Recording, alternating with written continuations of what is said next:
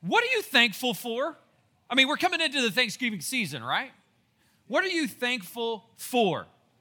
Uh, have you ever thought about that? Like, have you, I mean, you're coming in, next week is like literally a week from tomorrow is Thanksgiving. Anybody going away, like out of town for Thanksgiving? Yeah? Several of you? I'm getting out of town. Shelly and I and the family, we're headed to our happy place. We're going to the mountains. We're going to spend a week in the mountains. It's going to be incredible. I'm looking forward to getting away and hanging out with God up on a mountain and my family. So uh, I, there's a, a question posed to a group of kids, and the group of kids, the question was, "What are you thankful for?" Right? What do you? Th- I want to read to you some of the responses from, from some of these kids. Some of them will make you giggle. Uh, one of them, like, what are you asking these kids? What are you thankful for? Number one was ceiling fans.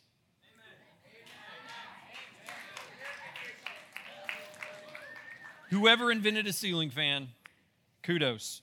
Uh, one of them said the Statue of Liberty. Why not? It's good. You never thought to be thankful for that, were you? Okay. Number three, mommy wiping my poop. Hey, she doesn't what? Never mind. Uh, no, y'all are clapping for something you haven't experienced in like a long time. Number four, cookies. Lots of cookies. Lots of cookies. That is something to be thankful for. Uh, number five, I'm thankful for snowmen, daddy, and quesadillas. And all God's people said, Amen. Amen to daddies, right? Um, number six, I'm thankful for everything. Everything except tigers and lions and sharks because they bite. So I'm thankful for everything, but not those. And the last one, and probably the cutest one, sparkles. I'm thankful for sparkles. Hey, I want you to think about what is, what is something that you are genuinely thankful for? What are you thankful for? I want you to share it with your neighbor. If anything, write it down on your talk sheet and share it with your neighbor. What are you genuinely thankful for? What is it? I'll tell you this there are several things that I'm thankful for. One of those is I'm thankful for Shelly. I'm thankful for an amazing wife. I'm also thankful for, y'all listen up. Shh. I'm also very thankful for my family. I'm so thankful for my relationship with the Lord. I mean, just think about those are two really big relationships in my life my relationship with God and my relationship with my wife. Those are the two most valuable things that I have in my relation in my in my life right now. Maybe some of you, uh, your family, you're thankful for family. Maybe you're thankful for an experience. Maybe you're thankful for a school. Maybe you're thankful for uh, maybe a friendship, something that you may be sitting next to your best friend and you go, I'm thankful for you. Oh, I'm thankful for you. Um, but have you ever thought about in your relationship with the Lord, there's so many things that you can be thankful for for God. So many things. And we could probably come up with this long laundry list of different things that we are thankful for God for. There's one in particular characteristic that I would love for us to kind of dial in for the rest of our time tonight. We can be thankful for the cross, we can be thankful for uh, the shed blood, but all of that means one word. Why did God go to the cross? Why did God give his one and only Son? It's so that we could experience the forgiveness of sins. And as we think about and, I, as, and I, I want you to join me in this thought, are you thankful for the forgiveness that God has shown you? Are you thankful for that forgiveness? Because let's just be honest. Your sin, my sin too, was nasty, was ugly. Rancid is another word I probably came up with. The sin that I had in my life that God was opposed to was not cool, was ugly, was nasty, and it was condemning. That sin that I had in my life before I knew Christ was condemning me to hell. And without the forgiveness, the shed blood of Jesus on the cross, I would not be able to experience a relationship with Him And it is because of his love toward me and toward you that we can experience the forgiveness of God. Are you genuinely thankful that God has forgiven you? I mean, I'm not just talking giving God lip service kind of genuine thankful. Are you genuinely thankful for the forgiveness that God has shown to you? That yet, while you are still a sinner, Christ died for you. That's a lot of love. And that's a big action from a very big God. That He would be so willing to look at you and look at me and the status of my life full of sin and say, I still love Him, I still love her. And even despite the thing that's separating me from them, I will willingly give my one and only Son because I love them so much so that I can have a relationship with them, the forgiveness that they need and the peace that they need in their life. Are you genuinely, I mean, genuinely thankful that God's in your life, that you have a relationship with God? And for those in the room, I'm just going to be honest with you, those that do not have a relationship with God, maybe tonight would be the night that you would see the love of God that He would have for you, that while in the middle of your sin, that He had sent His one and only Son, that He would pave the way for you to have a relationship with Him and to spend an eternity in heaven. And the way that He did that was through the shed blood of the cross and giving of His one and only Son, so that your sin could be forgiven. Are you genuinely thankful for the forgiveness that God has given you? And I started thinking about this. If that's true, if that's true, if I really believe that He has fully forgiven me, then what does how does that how do I live my life? How, how does that translate? How do I step into the promise of God that He has for my heart and my life in, in salvation? How do I step into that? How do I receive that forgiveness? Now what? I receive that forgiveness, invite Christ into my life, but there's something that's got to come out of me that one shows the gratitude and the appreciation that He has done for me. How, how do I receive this forgiveness? And what do I do in my life? What do I do to best reflect that and to honor God for what He's done in my heart and my life? Obviously, one of the biggest things is that we need to walk away from sin. That's one of the biggest things we probably need to do. If He's forgiven us of uh, that sin, then there's no need for us to keep on going back to it. That's the word called repent. That means to change the direction of your life, of your, of your heart and your life. That you would genuinely lean toward God. You would not lean towards sin. That you would step into the righteousness that He has for you. And that you would walk away from all of that sin because He has forgiven you. That's one way that we can step into the reality of accepting that forgiveness. But there's another way. And the other way is giving forgiveness. It's giving it. One of the most dear relationships I have in my life is with her. Like, she means a lot to me. And there are times where I have messed up, I have wronged her, and there are times where she has wronged me. Now, it's few and far between. But in this relationship that I have with her, that one of the greatest gifts that I could give to her is forgiveness. Why? Why can I give her that greatest gift? Anybody want to take a why should I do that? It's because it was first given to me. It's because I received that forgiveness. And so therefore, what I the greatest gift that I could give to the relationships and the people around me is that same kind of forgiveness. She's not perfect. I love her a lot. But even in her imperfections, I accept her for everything that she is. And I'll truly love her. And because of that, I will give the forgiveness that she needs. And I will do whatever is necessary in order to right that friendship and not right that relationship such that I'm honoring the forgiveness that God has given to me. Y'all, here's the reality of our culture and reality of teenagehood, all right?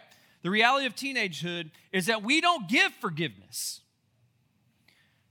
We have been wronged. Somebody has said something to us. Somebody has wronged us. Somebody has, and it's verbal. It may be digital. It may be uh, all sorts of things. And here's the reality as a believer in Christ, many of you are not giving away forgiveness like you have received forgiveness from God. Oh, you're a believer in Christ, but you're walking around using unforgiveness as a weapon toward other people. I'm starting to get on soapbox. Everything I'm speaking right now is straight from Scripture. Straight from it. I'm going to prove it to you in just a minute.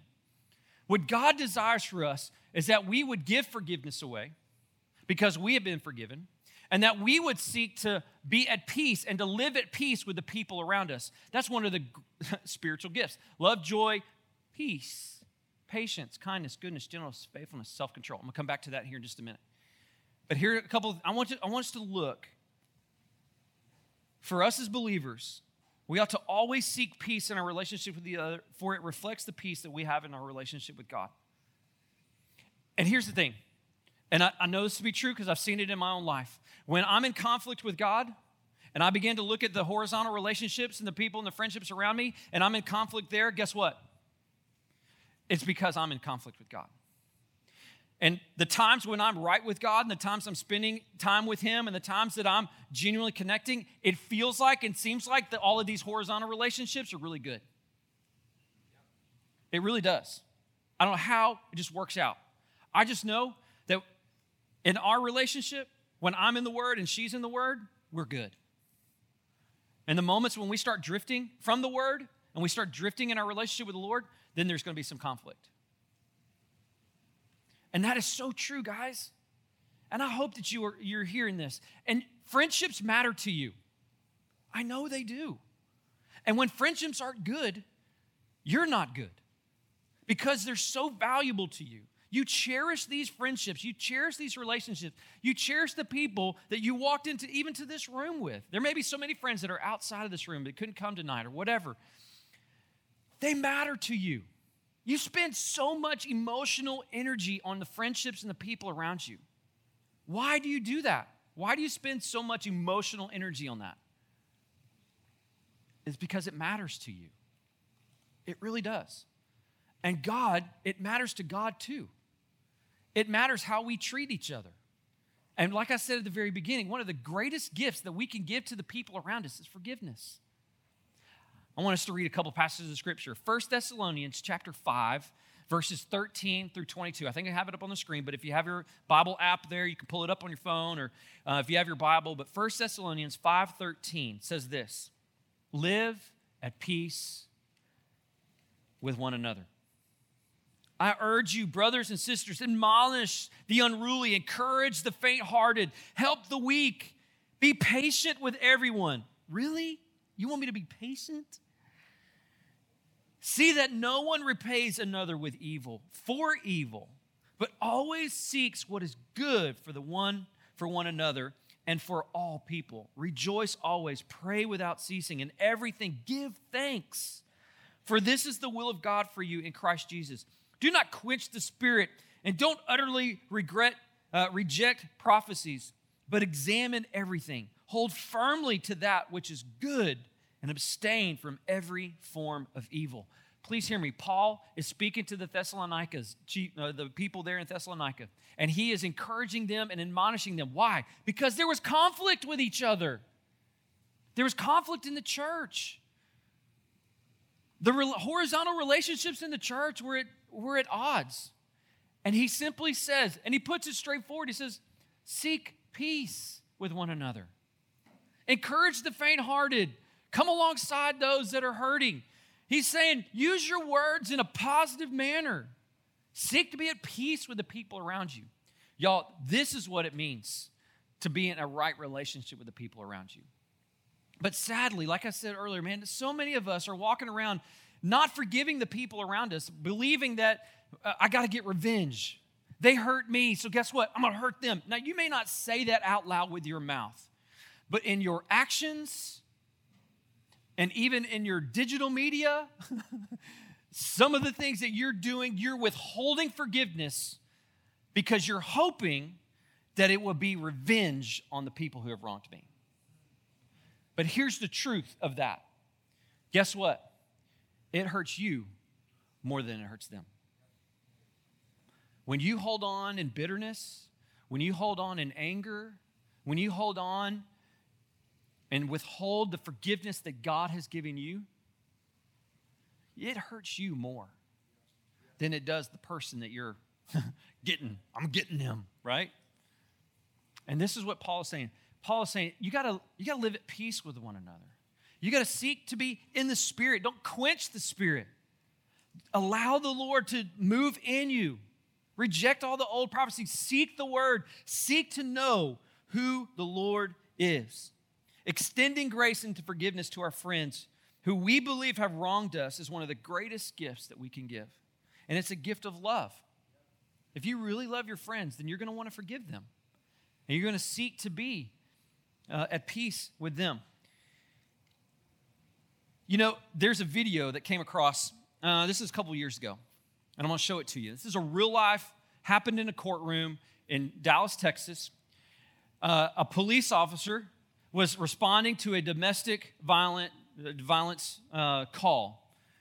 And it was a single officer, and she rolled up to the apartment complex, busted in the door, and when she got into the door, a big dude, big black guy, turned around and was like, What are you doing? And she shot him because she felt like that she was in, uh, in harm's way. Here's the, here's the facts of that story. She walked into the wrong apartment and she shot in cold blood this man who was completely innocent. And so she is obviously being charged for manslaughter. She's being charged for murder. And she is in the courtroom. And this plays out. The brother, one of the brothers of the man who was shot, is in the courtroom testifying in front of this police officer who happens to be a lady. I want to show you what he says about this. I can speak for myself. I I forgive you. And I know if you go to God and ask him, he will forgive you.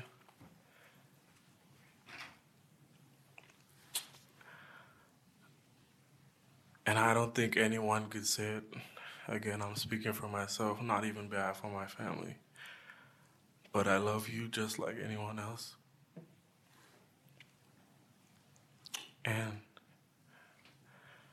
I'm not gonna say I hope you rot and die just like my brother did, but I see I I personally want the best for you.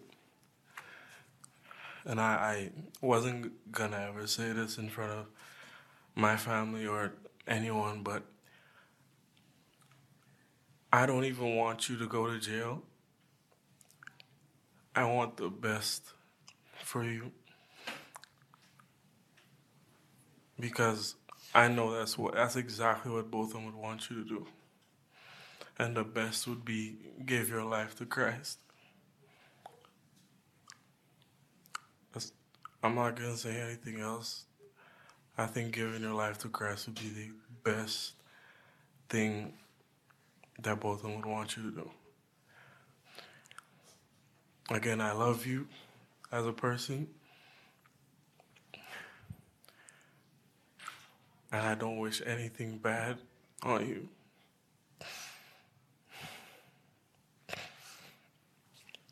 I don't know if this is possible, but can, can I give her a hug, please? Please?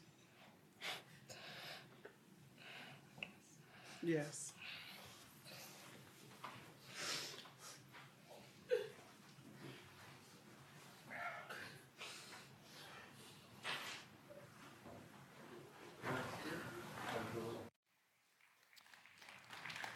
One of the greatest gifts that you could give to the people around you is forgiveness. Why? It's because you have been forgiven. And here's the thing you have been forgiven fully. Now, it's not one of those half hearted forgiveness that we get to give away, it is a complete and whole forgiveness. It's not something that, you know, well, I'll forgive you this time, but not the next, and not the next, and not the next, and not the next. You keep wronging me. No, no, no, no. That's not forgiveness. That's not what that is. I'm going to give you three things. You're probably looking at your talk sheet going, Steve, I want to fill in the blanks. You ready? Here we go. Number one, Jesus has the power to forgive. Jesus has the power to forgive. And I'm going to track, track with me the next two other points. But Matthew 9, 5 through 7 says this Which is easier to say, Your sins are forgiven, or to say, Get up and walk? But I tell you to know that the Son of Man has the authority on earth to forgive sins. So he said to the paralyzed man, Get up, take your mat, and go home. And that man got up and went home. Jesus has the power to forgive. He has the power to forgive you. And here's point number two because Jesus lives within the heart of every believer, therefore, the fruit of my life ought to reflect the nature of Jesus. If I've truly been forgiven, then I'm going to reflect that nature to the people around me. And that means if Jesus has the power to forgive me and Jesus is in me, then I have the power to be able to forgive other people. That means yes. This means, yeah, I'm tracking with you, Steve. And that's the fruit of the Spirit love, joy, peace, patience, kindness, goodness, gentleness, faithfulness, self control. All of these things come out of my life. Why? Because Jesus dwells within me. When I said a forever yes to Jesus, the Holy Spirit was deposited as a seal into my heart and my life. I'm under His authority. I'm walking in, his, in the light of who He is. And in my relationship with Him, what comes out of me is all of those things of who He is.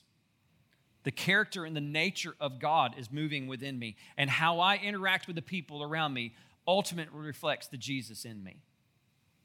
And so, therefore, I need to forgive. Number three, Jesus commands us to forgive each other with the same kind of forgiveness shown to us.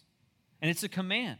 In Matthew 6, in the Sermon on the Mount, verses 13 through 14, it says this If you forgive other people their offenses, your heavenly Father will also forgive you. But if you do not forgive other people, oh gosh, here it comes, then your Father will not forgive your offenses. Uh oh. Uh oh. Did you hear what Jesus just said? Son of God, right there. He just said, if you don't forgive others their offenses, what is he? He's not going to forgive yours. Y'all, I don't know how bluntly you could say it. If you're holding bitterness, if you're holding forgiveness in your heart, you're walking in disobedience to God and you're allowing sin and you're entertaining sin within your heart and your life. And so, therefore, of the greatest gifts that I could give, and it's a gift that I get to receive, but also it's a gift I get to give and others get to receive, is the moment when I can look at someone and say, I genuinely forgive you for the things that you said and done for me, against me or done. I forgive you. That doesn't mean it doesn't hurt. Yes, people, we live in a sinful world and people are going to say something to you. And yes, I'm not going to, abuse happens and you need to report that if you're being abused in any way. You need to report that to us and let us help you get help in that moment. But y'all, if it's just like somebody doesn't like you, or maybe someone just said something offensive that kind of bothered you, and you're holding a grudge against them, and you're not coming against them and, and like coming alongside them and, and trying to work with it, work it, work that out with them, y'all, come on. Don't hold a grudge. Just talk to him. Let the love of Christ flow through you as you talk to him. Humble yourself in that moment. Look at him and say, I forgive you. And I'd like to be in a right relationship here. I like to be in peace with you. Many of you are allowing conflict to get in, th- in front of and block your relationship with probably some of your best friends. And I pray that tonight would be the night that you would seek to be in forgiveness with the people around you. I pray that tonight that you would not leave this room until you get right with the people that are around you. And we're going to give you a moment here, just a few moments to do that. The last thing I have for us, and this is probably the most important one, I said it at the very beginning, and then we're going to have the band come up and we're going to do a little bit of worship. Guys, if y'all want to go ahead, come on, you can. Do you know Christ in such a way that you have accepted the forgiveness of your sins? Are you in a relationship with Him? It's an amazing moment. Last week, we had our baptism service. Five people got baptized. Praise the Lord for that. Guess what that was a picture of? The forgiveness of sins. Dirty, come out of the water clean. Four people that night after the baptism service gave their heart and their life to Christ. They accepted the forgiveness of sins. Y'all, that is so amazing. That is so good. And what God's doing in this ministry. But I can't help but to think that maybe some of you in this room right here are in that, you're in that spot. You're sitting here right now going, Steve, I, I don't know what that means to experience the forgiveness of sin. Steve, I don't understand what that means. But tonight, I want to give you that opportunity. I want to give you that opportunity right now to ask Christ to come into your heart and your life and to forgive you of your sin so that you will have a relationship with Him and that He has a relationship with you.